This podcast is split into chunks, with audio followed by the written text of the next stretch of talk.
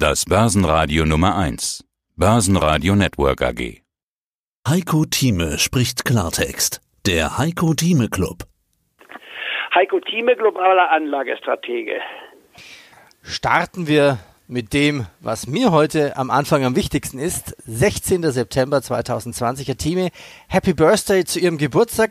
Sie werden heute 77. Viel Gesundheit. Richtig. Energie wünsche ich Ihnen. Das wünsche ich Ihnen natürlich auch. Und für uns, für die Clubmitglieder, dass wir noch lange auf Ihre Erfahrung zurückgreifen dürfen. Vielleicht noch mal ganz kurz zu Ihrer Vita. Also Sie sind, wenn ich das so richtig im Kopf habe, in Leipzig geboren, aufgewachsen in Goslar, dann nach England und zum Studium sind Sie dann nach dem Studium dann in die USA? In Reihenfolge. Leipzig ist richtig. Äh, Ich war äh, gerade mal gut ein Jahr alt. Dann ging es nach Goslar in Harz, bevor die Grenzen geschlossen waren. Ich bin ja Jahrgang 43 und bin dann im Goslar, der Reichsverein und Bauernstadt, nicht wahr, die über 1000 Jahre alt ist, aufgewachsen und habe dann in Tübingen angefangen zu studieren, äh, Mathematik, Physik und Jura, habe den Juraabschluss dann über die Station Edinburgh und Hamburg abgeschlossen, äh, 68 und bin dann seit 1970 mit den Themen Wirtschaft, Politik und Börse beschäftigt, war dann noch zwischenzeitlich in Berkeley in Kalifornien zur weiteren Ausbildung im juristisch, sprich Börsensektor. Ich war mit Spezialisierung auf die Zulassungsvoraussetzungen, mich konzentriert und fing dann bei Wood Mackenzie in Schottland an und habe dort von 72 bis äh, 79 gearbeitet in Edinburgh und London, allerdings auch dann unterbrochen. Nach Wood Mackenzie kam ich zu einer amerikanischen Firma White Welt, die übernommen wurde von Merrill Lynch. Und ab 79 war ich bei der Deutschen Bank für zehn Jahre für den Börsenhandel, die Strategie und Analysen verantwortlich und selbstständig hat, machte ich mich dann 1990 äh, mit dem American Heritage Fonds und habe dann Fondsmanagement betrieben und dann jetzt hier mit 77 ist meine Hauptaktivität Anlagestrategie, globale Anlagestrategie zu betreiben. Das ist so die Kurzform.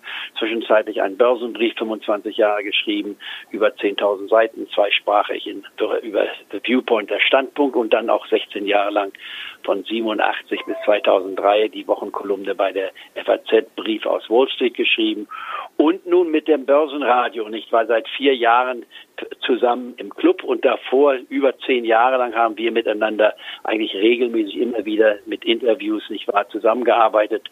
Und ich kann nur sagen, ich freue mich hier mit meinen 77 Jahren, dass die Zusammenarbeit mit dem Börsenradio, mit eurem Team also doch wunderbar klappt. Ja, vielen Dank. 77 Jahre, wie viel davon Börse, man fängt ja nicht an und ist sofort 100% Börsianer. Jeder hat einen Lehrer bzw. einen Ratgeber. Wer war denn Ihr Ratgeber, Lehrer oder Mentor, wie man das nennen darf, in, in Sachen Börse?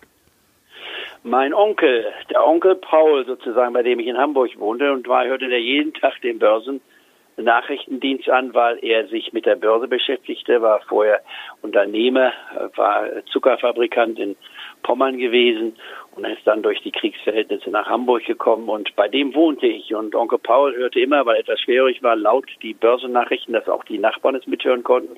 Und so bekam ich auch einiges mit in den End 60er Jahren. Und äh, dann meine äh, Arbeit, Wissenschaftsarbeit überging, sollte über Wirtschaftspolitik und Börse gehen, äh, Zulassungsvoraussetzungen USA und äh, in Deutschland sollte es eine rechtsvergleichende Arbeit werden. Deswegen ging ich auch nach Berkeley.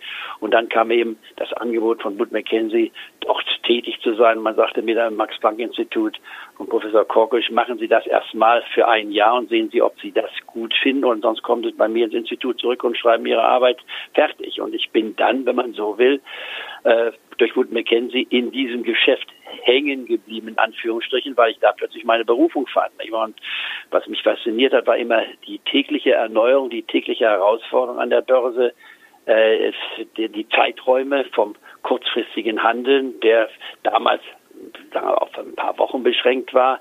Äh, und dann die langfristige Anlage, die bedeutet alles, was über 20 Jahre ist, ist langfristig.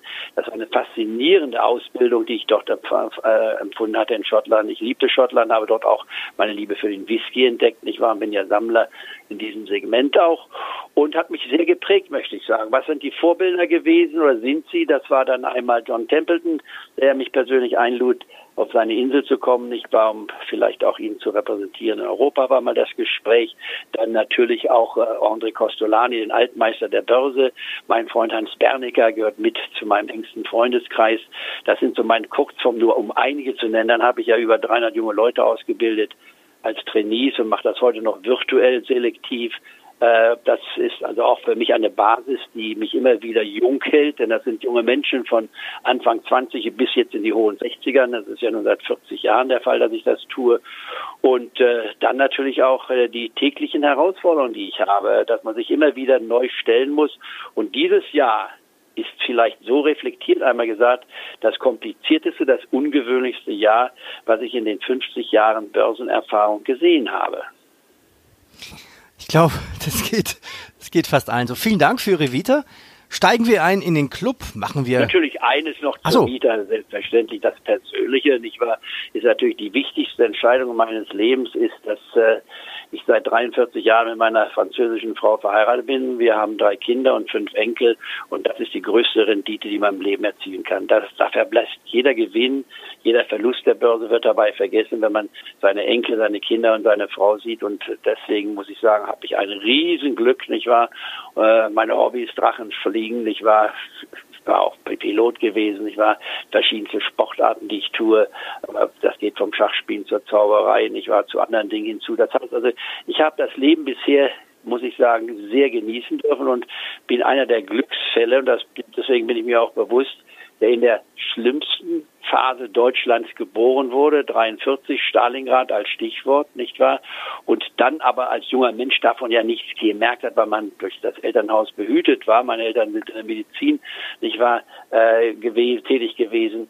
Und dass ich dann äh, hier in einer Friedenszeit im zentralen Europa leben durfte, mich entwickeln konnte, dann in die USA ging, wo ich enorm dankbar bin. Die USA hat viel für mich geöffnet, nicht wahr?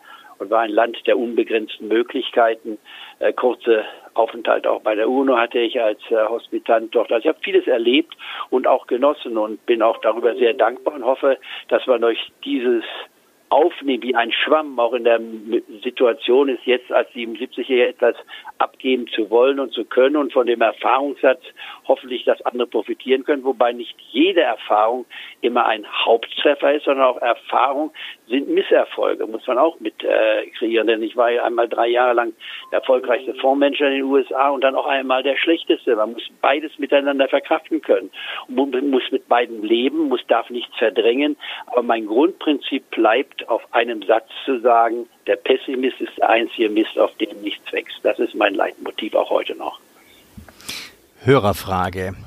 Hallo Team und Team. Ich habe ein kleines Portfolio, also circa 40.000 Euro und verteile nach Ihrer Empfehlung circa 60 Prozent in ETFs, 40 Prozent Aktien. Bei vier bis sechs Aktien entspricht das pro Aktie circa 3.000 Euro. Wenn Sie sagen, mit 1% einsteigen, kaufe ich für circa 1000 Euro, also ein Drittel. Passt das soweit? Fragezeichen. Frage 1. Frage 2. Meine Frage wäre, wenn ich nur zu ein Drittel kaufe oder Kauf gekommen bin, wende ich das beim Verkauf trotzdem dann die Dreidrittel-Strategie an? Das wäre ja dann immer nur 333 Euro. Wie würden Sie vorgehen?